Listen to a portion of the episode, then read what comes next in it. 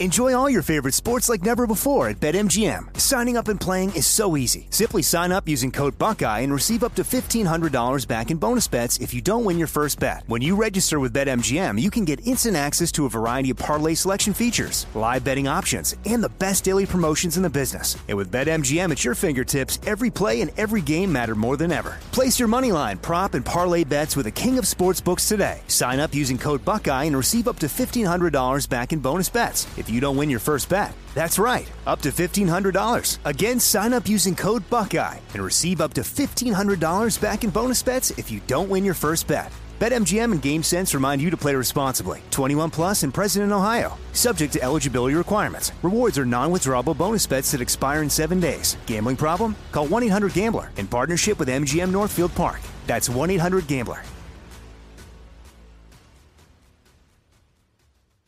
You know you've got a comeback in you. When you take the next step, you're going to make it count for your career, for your family, for your life. You can earn a degree you're proud of with Purdue Global. Purdue Global is backed by Purdue University, one of the nation's most respected and innovative public universities. This is your chance. This is your opportunity. This is your comeback. Purdue Global, Purdue's online university for working adults. Start your comeback today at purdueglobal.edu. More Than a Movie is back with season two. I'm your host, Alex Fumero, and each week I'm going to talk to the people behind your favorite movies. From The Godfather, Andy Garcia. He has the smarts of Vito, the temper of Sonny, the warmth of Fredo, and the coldness of Michael. To the legend behind La Bamba, Lou Diamond Phillips. When I walked in, I didn't think I had a shot at Richie because John Stamos' picture was already up on the wall. Listen to More Than a Movie on the iHeartRadio app, Apple Podcasts, or wherever you get your podcasts. The Armstrong and Getty Show.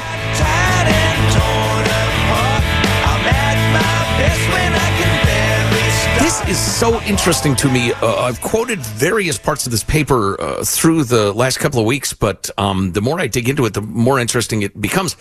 You're surely aware that academia is overwhelmingly left. Well, in a paper that came out not too long ago, uh, a scientist by the name of Mitchell Langbert and colleagues analyzed voter registration data uh, on approximately 4,000 U.S. academics. That's a pretty good sampling, 4,000. As the table below indicates, the ratio of Democrats to Republicans was only 9 to 1 among men. That is uh, only in quotes. That is a bit of irony and a bit of sarcasm. Among men, it is nine to one in academia, Democrat to Republican. Among women, it was just short of 25 to one. An alternate way to summarize it is that while 10% of male academics are Republicans, fewer than 4% of female academics are. That is shocking. Thanks to that and another study that they cite, we also have detailed surveys from two of the most left leaning disciplines, sociology and anthropology. Anthropology? Uh, they, Sociology, obs, but sure. anthropology. Yeah, um, and then they go into the attitudes among uh, male and female sociologists uh, from a sample of 500 who agreed and disagreed with various items. Um, compared to men, women were much more likely to say sociology should be both a scientific and moral enterprise, and sociology should analyze and transcend oppression. They were less likely to say more political conservatives would benefit benefit our discipline, and that advocacy and research should be separate for objectivity. You know that last one troubles me the most advocacy and research clearly should be separate for objectivity. Otherwise, what's your act, uh, what's your advocacy based on? Flawed data? Why? Well, because if I can flaw the data in my favor, it gives me an even stronger case. They would say if they were going to be honest about it. Um, so that's that's the the ratios of of liberals to conservatives is shocking and insane. But how liberal? And they dig into the survey, the actual questions asked. Um, uh, they and they go into sociology should be both scientific and moral, as we've said. Uh, blah blah blah. I support Marx's dictum to change the world. Women agreed, seventy-four to eight. To openly, to, to, I, I support Marx's dictum to change the world. Change the world. Okay. Yeah. It's 56 20 men, but it's 74 to 8 women. Opponents of gay marriage should not be sociologists. Um, let's see. Those those numbers are kind of weird. Huh. Uh, let's see. Where's the Pursuing social justice is not incompatible with accurate research. 76% of the women agreed with that. And that's, that's fairly uncontroversial. But uh, the part that uh, was really troubling was that compared to men, women were substantially more likely to say science is just one way of knowing and that postmodern theories have made important contributions. What does and that mean? Much, that critical theory, queer theory, radical, you know, this, that, and the other theory are important to our field. Um, uh, da, da, da, oh, finally, there's evidence uh, supplied by Eric Kaufmann in his Mammoth report. He re- compiled data from several different surveys of graduate students and ap- academics. He found that women were more likely to support dismissal campaigns kicking out people who disagreed, more likely to discriminate against conservatives, and more likely to support diversity quotas for reading lists. Lists overall, they had significantly more left wing views, and troublingly, uh, where is that? Um, oh, where is it? I'm sorry, I misplaced it. Uh, women were, f- oh, compared to men, women were less pro free speech and more pro censorship. Within academia itself, they are more left wing, more inclined toward activism, and less inclined toward dispassionate inquiry. In fact, where are the, uh, Oh, the advocacy for uh, the suppression of free speech. I don't see those numbers, but again, women were distinctly more likely to advocate that sort of position. So we have uh, academia that is wildly left, and the women of academia are the hardest core radicals ideological radicals in America today. And I really feel for you people who are sending your kids off to school at enormous expense to be exposed to these people. If if you if your kid has a female teacher professor, the chances are 25 to 1 they are going to be a progressive. And the fact that they're, I mean, if any field was 25 to 1, that's crazy. The field of teaching your children about the world, that is completely unacceptable. So I was listening to an interesting podcast yesterday. It was with a British pundit. He's a professor. He was also in parliament for a while. And he was talking about how troubling it is how United States identity politics is catching on in Great Britain.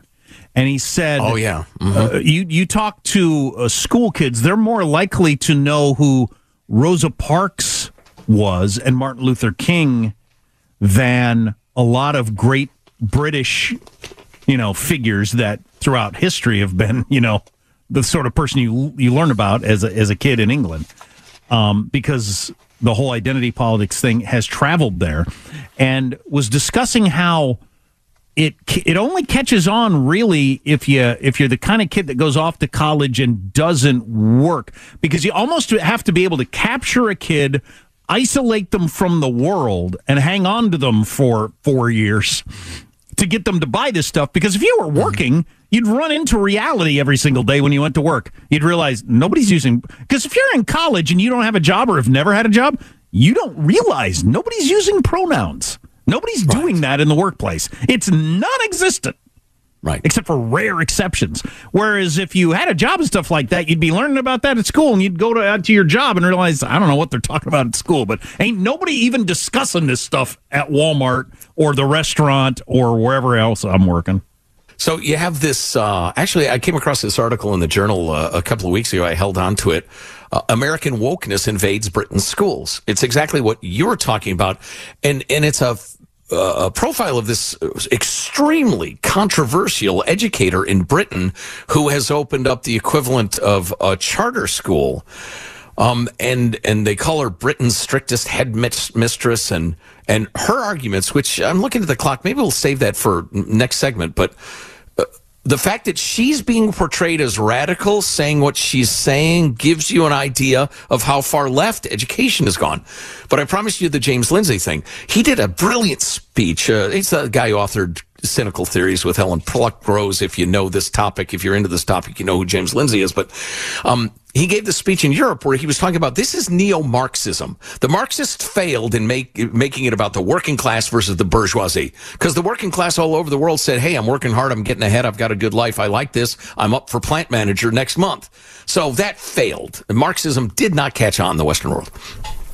And so the Marxists kind of got back together in the middle 21st or 20th century and said, okay, how do we pit people against each other? And they decided in the German, uh, you know, uh, philosophical and intellectual salons that we've got to go with the racial minorities, the sexual minorities, women, if we can fire them up. The way we overthrow the current world order and bring on Marxism is that energy, not class energy, but race energy. And so Lindsay was talking about, look, it's super hot in the U.S. and it uh, they use these terms and they're using these strategies. It's a virus. It will adapt itself to Britain. Do not think you're immune to this. It, they will go hard at the uh, colonizing. What's that? Decolonizing. Obviously, in Britain, that's going to be their strategy. They're going to call everything you do, every vestige of British tradition, culture, and society, they're going to call it part of the colonizing evil. And, and, and he explained, as he often does, critical race theory, you call what you want to control racist until you control it, till everybody's so afraid of you, you take control of it. In Britain, they're going to call everything colonialist until people give them control of it. Then they get control of it, obviously. That's the strategy. Hmm. And it is invading Britain. Uh, it, once you understand how it works, it's like, I see what you're doing. And it's easy to recognize. But man, this is the truth just putting on its shoes while the lie has made it into every American classroom. Which is why I'm, why I'm so fired up about this. This is the great ideological battle of our lifetimes.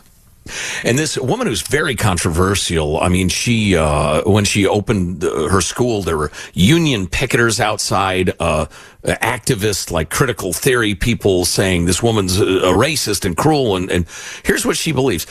She places the emphasis on discipline she said children need lots of discipline. And when i see say discipline i don't mean they need to be able to sit in a chair or be punished. They need to be able to work hard both in the classroom and outside to engage with learning and really want to listen to the teacher to be interested in the subject matter to be able to strategize for their lives and have goals. They need to understand how their behavior now will affect their futures and the kinds of people that they will be and she believes that a discipline of mind, of attitude, ignoring this is one of the ways we let our children down. All children, but it especially hurts the disadvantage. People don't like it when I talk about this personal responsibility and a sense of duty toward others. So, um, she believes that the idea that a child has agency and can choose between right and wrong is quite contentious. The view is that, and it's gaining ground in schools, thanks a lot, America, is that children, quote, cannot help the way they behave because they are poor or they are black or their father isn't in the home. But apart from, quote, some very exceptional situations, she says, the vast majority of children can engage with lessons and behave themselves. Quote, if we allow them not to because of some idea that they're not able to do it, that they don't have the agency to decide to do so, or that something is preventing them from exercising that agency, then I think we're letting them down. In other words, she's like every success story you've ever seen on 60 Minutes, where some tough talking, demanding principal takes over a Harlem school it's usually a black man or woman, demands a lot from the kids, expects a lot from the kids, and the kids delight in reaching their expectations. How many times do we have to see this right. played out before the radical leftists who say, no, the opposite? You're, you're a racist. This is white guilt. You, you can't demand anything of kids.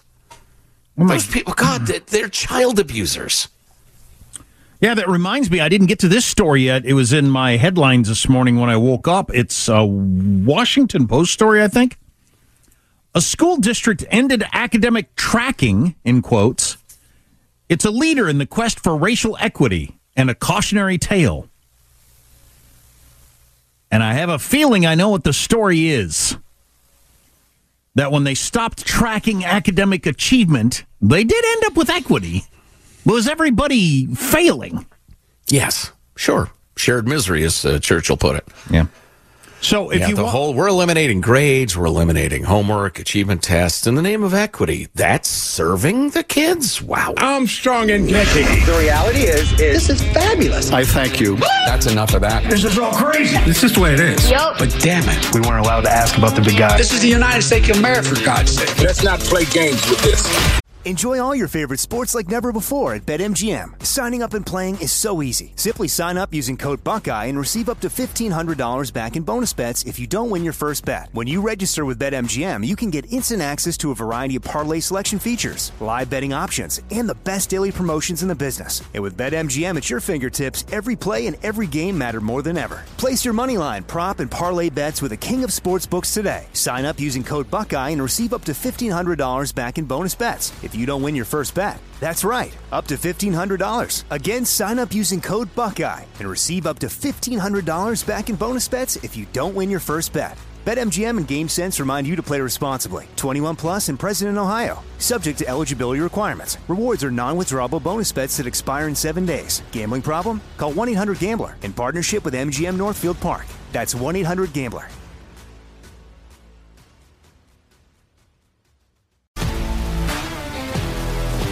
If you love sports and true crime, then there's a new podcast from executive producer Dan Patrick and hosted by me, Jay Harris, that you won't want to miss. Playing Dirty Sports Scandals.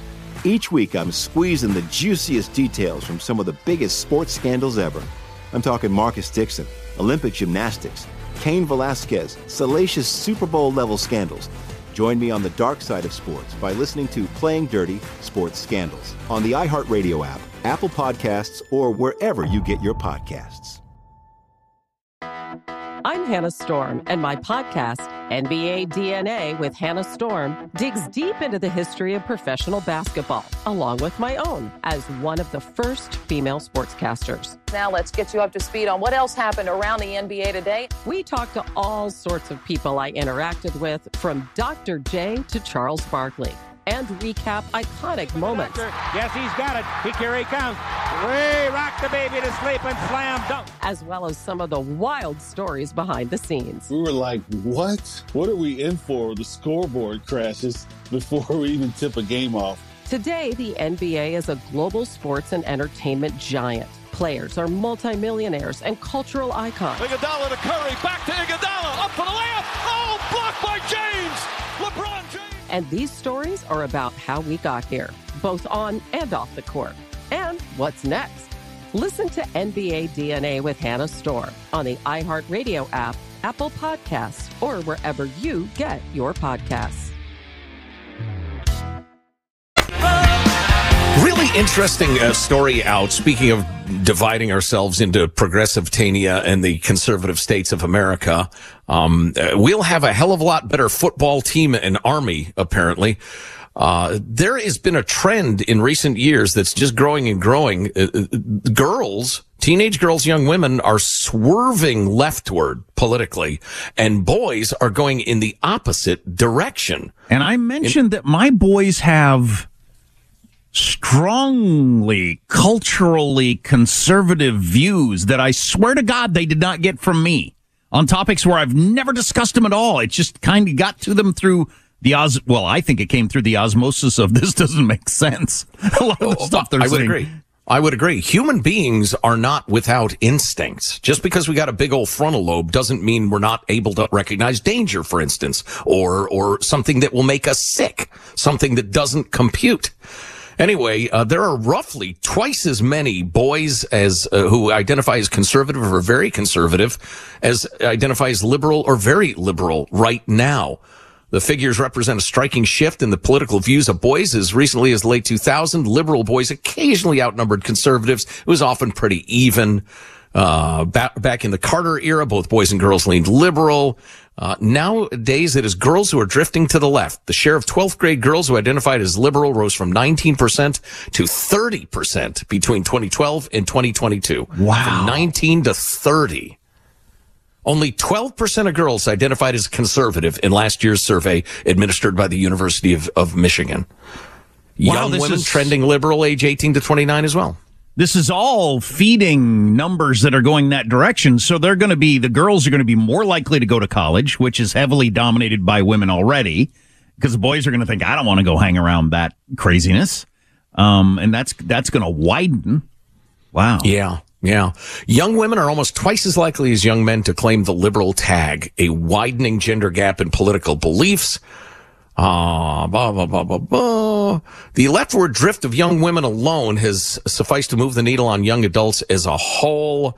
Uh, let's see, Jean Tweng, Twenge. I can, I can, never remember how to say her name. She's a, a, professor of psychology at San Diego State University. She's brilliant, really insightful, and not a nut job academic.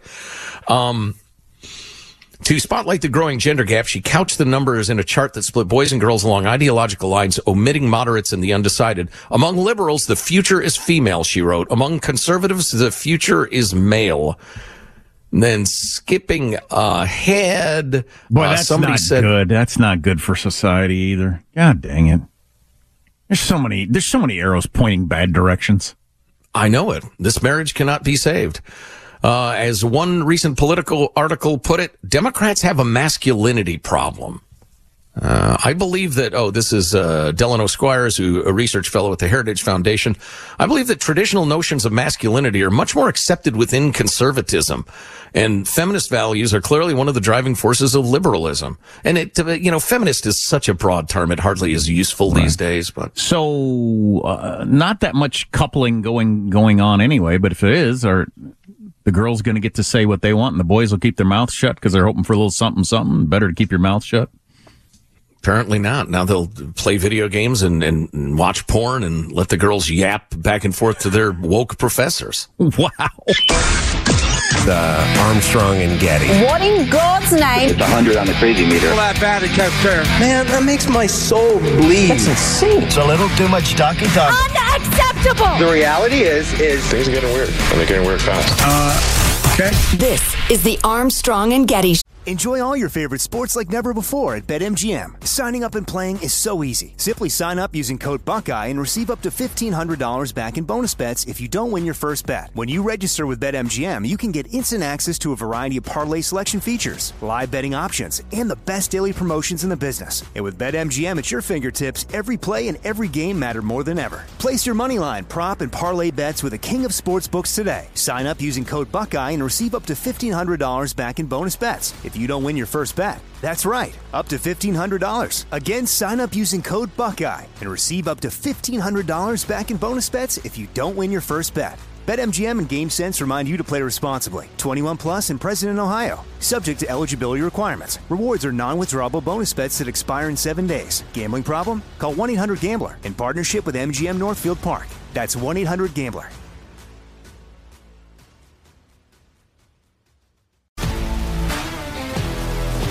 If you love sports and true crime, then there's a new podcast from executive producer Dan Patrick and hosted by me, Jay Harris, that you won't want to miss. Playing Dirty Sports Scandals. Each week, I'm squeezing the juiciest details from some of the biggest sports scandals ever. I'm talking Marcus Dixon, Olympic gymnastics, Cain Velasquez, salacious Super Bowl level scandals. Join me on the dark side of sports by listening to Playing Dirty Sports Scandals on the iHeartRadio app Apple Podcasts, or wherever you get your podcasts. I'm Hannah Storm, and my podcast, NBA DNA with Hannah Storm, digs deep into the history of professional basketball, along with my own as one of the first female sportscasters. Now let's get you up to speed on what else happened around the NBA today. We talked to all sorts of people I interacted with, from Dr. J to Charles Barkley and recap iconic moments. Yes, he's got it. He, here he comes. Way rock the baby to sleep and slam dunk. As well as some of the wild stories behind the scenes. We were like, what? What are we in for? The scoreboard crashes before we even tip a game off. Today, the NBA is a global sports and entertainment giant. Players are multimillionaires and cultural icons. Iguodala to Curry, back to Iguodala, up for the layup. Oh, blocked by James. LeBron James. And these stories are about how we got here, both on and off the court. And what's next? Listen to NBA DNA with Hannah Storm on the iHeartRadio app, Apple Podcasts, or wherever you get your podcasts. Joe. Loneliness is nearly as deadly as smoking up to 15 cigarettes per day. So I read this article over the weekend and kind of had it highlighted and was planning to get to it, but I've noticed it's gotten a lot of attention, a lot of different places. The current Surgeon General, which I couldn't have told you is Vivek Murthy, uh, wrote an op-ed piece over the weekend for the New York Times, a guest essay, it's called, with the headline, We Have Become a Lonely Nation. It's time to fix that. He actually opens uh, when he was a doctor years ago, dealing with somebody who had won the lottery and was said that it was one of the worst things that had ever happened to me, said this person who won the lottery. Wealthy but alone, this one vi- once vivacious social man no longer knew his neighbors and had lost touch with his former coworkers. He soon developed high blood pressure and diabetes. He was miserable and physically sick as he had changed his lifestyle in such a way that he had lost all his, uh, uh you know, social connections. Mm-hmm. Which is not surprising.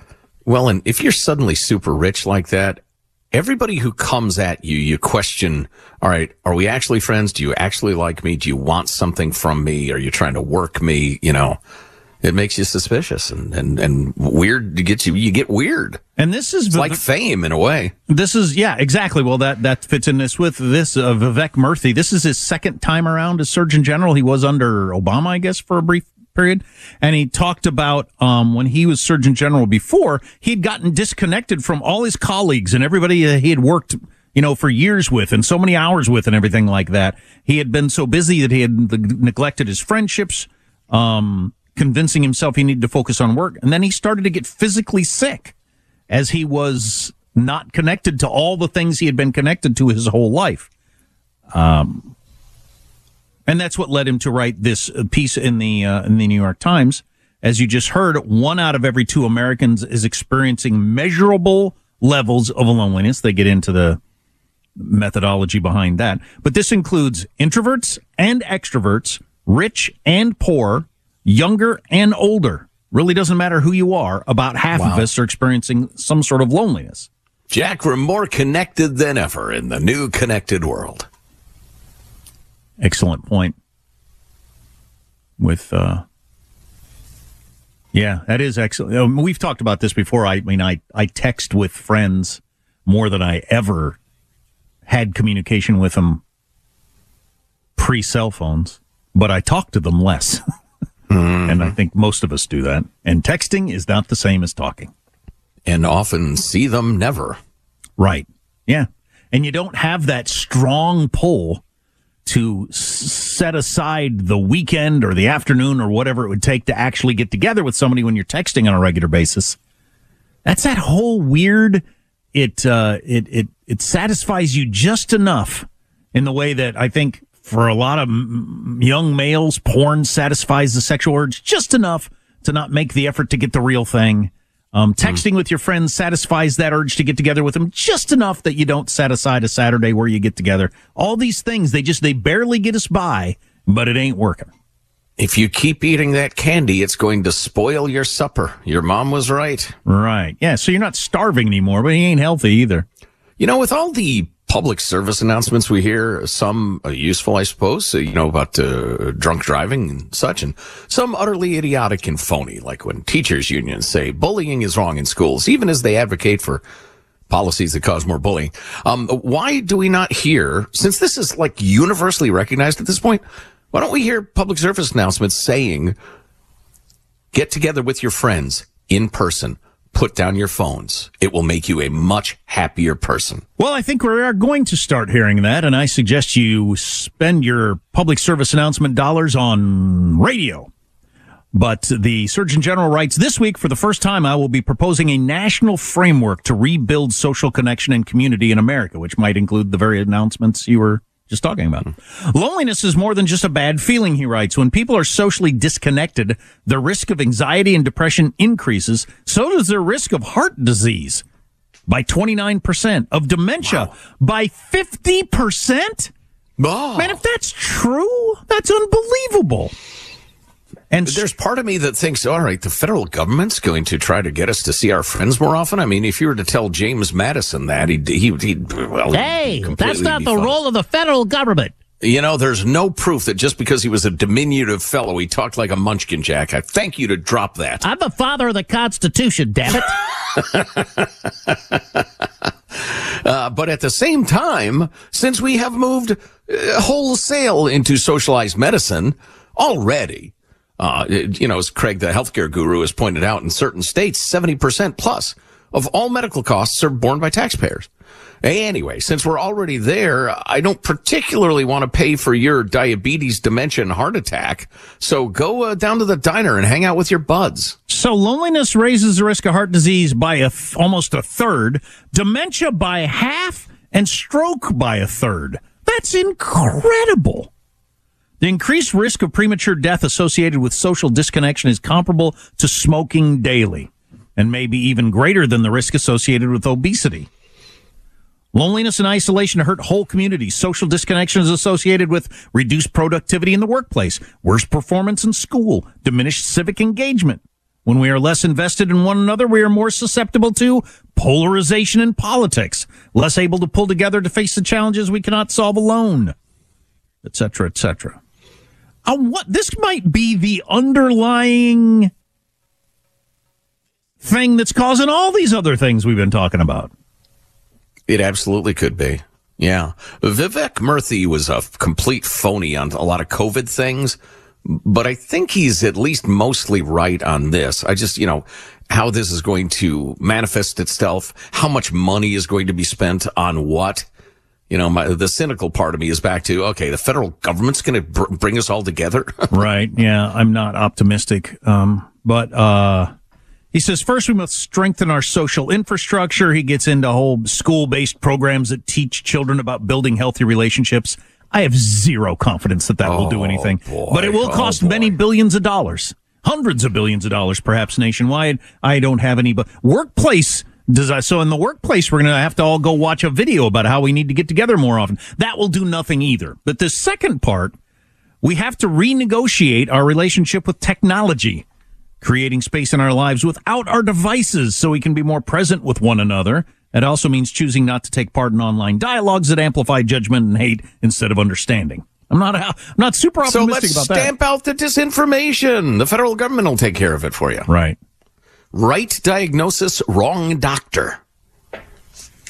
Um spending 15 minutes each day to reach out people we care about, introducing ourselves to our neighbors, checking on coworkers who may be having a hard time, sitting down with people with different views to get to know understand them. I ain't doing that. And Peering into people's windows to better understand how they live their lives.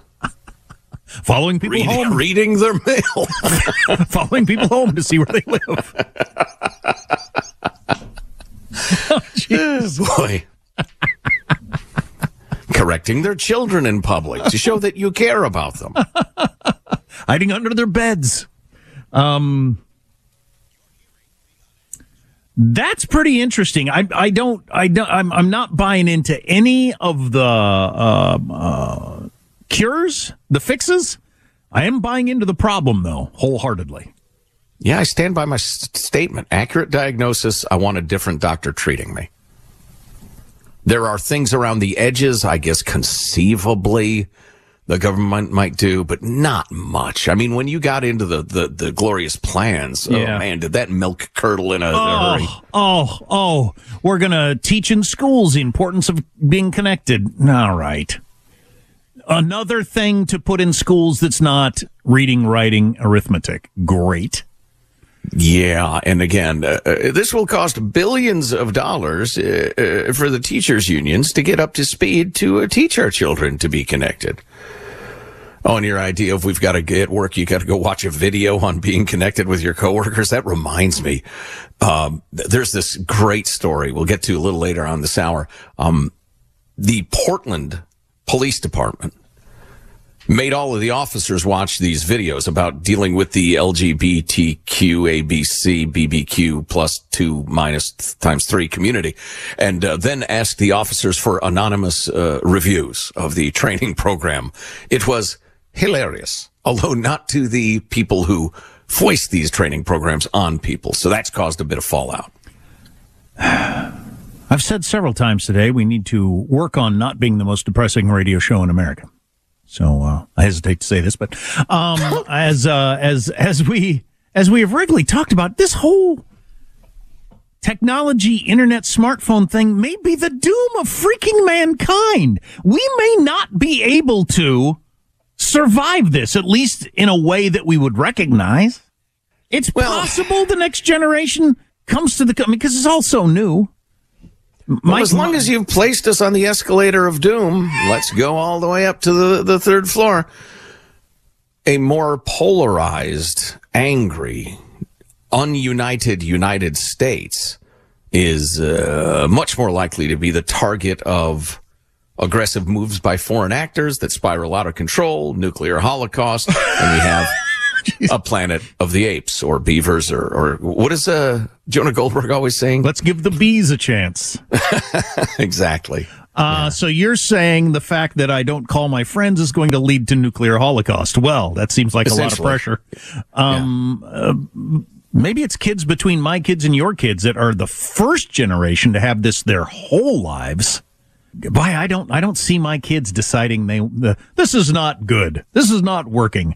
I uh I, I've heard about a time when people didn't stare at their screens all day long, and that sounds better. I think we'll stop. I don't believe that's going to happen. I I believe the opposite. As I keep saying, those of us who grew up without this stuff are going to be dead soon, and there will be nobody to say it didn't used to be like this. People used to sit at dinner and look at each other and talk. People used to walk down the street together and talk and look around. It didn't used to be. All of us who remember that will be gone mm. soon. There won't be anybody to even point it out. Well, and that generation, those generations becoming more like old school us will be as foreign to them as me becoming Amish. It'll seem like a gigantic and radical lifestyle change. Right. Wow, the, the fact that it d- increases your chance of dementia by 50%, stroke and heart disease by nearly a third is amazing. Is it one of those things that is so stark and undeniable, it will seep into culture without the aid of Uncle Sam and his billions of tax dollars?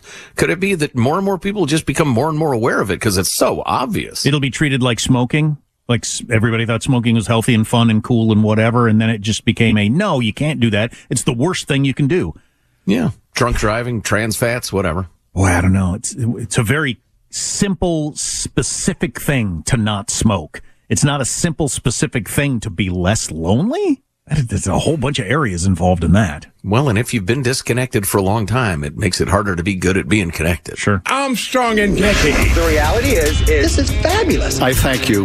That's enough of that. This is all crazy. This is the way it is. Yup. But damn it, we weren't allowed to ask about the big guy. This is the United States of America, for God's sake. Let's not play games with this. Jack Armstrong and Joe Getty. The Armstrong and Getty Show.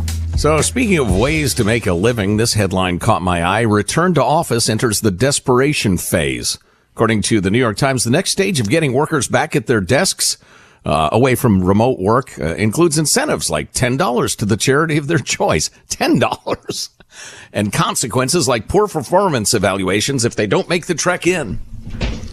Well, And they give a bunch of examples. Go ahead. that that's consequential. You know, getting a poor evaluation that might cost you your job is, you know, a pretty big stick. Not much of a carrot to offer ten bucks to the charity of your Yeah. choice, which, by the way, is seven dollars in 2019 money. Uh, let's see. Oh, okay. So they did a poor job of explaining that. It's actually uh, for a 10 day period, it will give $10 per day on behalf of any employee who comes into the office. Okay, so fine, but- 100 US dollars, Jack. How much you going to change your life for your your company donated a hundred bucks to a charity for you? So they, uh, very little. So they start, how about I, I just donate the $100 and I just don't come into the office because can- I hate it. and I continue to work in my underwear from home. Exactly. Yeah. Uh, so they give the example of this chief executive of a Seattle based AI sales company. He has to repeat himself over and over again.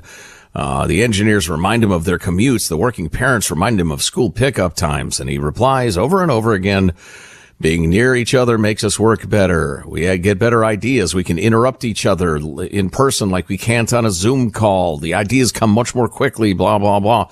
But for tens of millions of office workers, it's been three years of scatter, scattershot plans for returning to in-person work, summoning people in, not really meaning it, pretty much uh, everybody pretty much working wherever they pleased. Now for the umpteenth time, businesses are ready to get serious. Yeah. Wave of companies called workers back this spring and summer. Disney said four days a week. Amazon swung with three, prompting a walkout from its corporate workers. Meta and Lyft are saying now September, we're all coming back. Others have devised other tactics, blah, blah, blah. Google, which has asked most workers to be in the office three days a week, announced that performance reviews could take into account lengthy unexplained absences from the office. So originally the story was people are actually more productive from home, and this has just hastened something that was going to happen anyway. Is now the story we got to try the experiment, it doesn't work, and it'll never happen? Huh. That's an interesting question. I think a hybrid thing is developing as mm-hmm. as the best way to go forward. It's like here, here's a metaphor for you. You turn your kids loose in the mall and you tell them you each know what you want. Go find the best deal on the best product. And for the first hour, it goes great. Then four hours later, when you haven't seen them and God knows what they're up to, and now they're buying stuff they don't need with your credit card. And it's just, you need to check in. You know, and, and it's so funny. It's so typical of media wanting to leap to some giant conclusion about some societal change. You know, the, the answer to all that stuff, uh, into more productivity, blah, blah, blah. The answer to all this stuff's got to be, let's see. Let's see how it evolves. Mm-hmm. Let's see what happens. Um, the nine to five workday is dead, wrote Salesforce in a 2021 memo. An immersive workspace is no longer limited to a desk in our towers, blah, blah, blah. Well, it was very much alive on a recent Monday in Salesforce Tower in New York as a hum of activity filled the 41 story building. Uh, workforce is really immer- I'm sorry, Salesforce has really uh, embraced. Uh, you got to come back to the office. Interesting. And they know better than I do what's most productive. Yeah. Yeah. Scattered throughout the office, Jack, you ought to work for Salesforce because I know how much you love this sort of thing. Scattered throughout the office were the company's animal mascots. Brandy the fox represents marketing. Astro the astronaut sat behind a piano in the 41st floor lounge. Codey the bear stood guard near the developers. So each department has an animal mascot. Isn't that great? They have an actual bear? I'm not sure that would, that might motivate me. motivation to run. no, I believe it is bestuffed. okay. Well, anyway, I just I, have that I, paper in by Thursday at three, or we're releasing a bear. DocuSign, which has 6,500 employees spread across the globe, became a poster child for the lurching back and forth over return to office planning, and they go into their uh, uh, ups and downs and the employee is just saying, "Nuh-uh." Armstrong and Getty. Bring some, uh, bring some cokes in, please. Yep. yeah, absolutely. This is a crisis. It's 100 on the crazy meter. This is a mess. And everyone knows it. Let me say, let me say one thing. Hey, lots of luck in your senior year. This is the Armstrong and Getty Show. More Than a Movie is back with season two. I'm your host, Alex Fumero, and each week I'm going to talk to the people behind your favorite movies. From The Godfather, Andy Garcia. He has the smarts of Vito, the temper of Sonny, the warmth of Fredo, and the coldness of Michael. To the legend behind La Bamba, Lou Diamond Phillips. When I walked in, I didn't think I had a shot at Richie because John Stamos' picture was already up on the wall. Listen to More Than a Movie on the iHeartRadio app, Apple Podcasts, or wherever you get your podcasts. If you love sports and true crime, then there's a new podcast from executive producer Dan Patrick and hosted by me, Jay Harris, that you won't want to miss. Playing Dirty Sports Scandals. Each week, I'm squeezing the juiciest details from some of the biggest sports scandals ever. I'm talking Marcus Dixon, Olympic gymnastics, Cain Velasquez, salacious Super Bowl level scandals. Join me on the dark side of sports by listening to Playing Dirty Sports Scandals on the iHeartRadio app, Apple Podcasts, or wherever you get your podcasts. Hi, I'm Michael Rapaport. And I'm Kebe Rapaport. And together we're hosting Rapaport's, Reality Podcast. We We have a passion for reality TV, and we're inviting you into our living room. We're dissecting the drama and we're giving praise to the single greatest form of entertainment on television today. That is right. Reality TV is the greatest form of entertainment on television today. Listen to Rapaport's reality with me, Kebe Rapaport. And me, Michael Rapaport, on the iHeartRadio app, Apple Podcast, or wherever you get your podcast.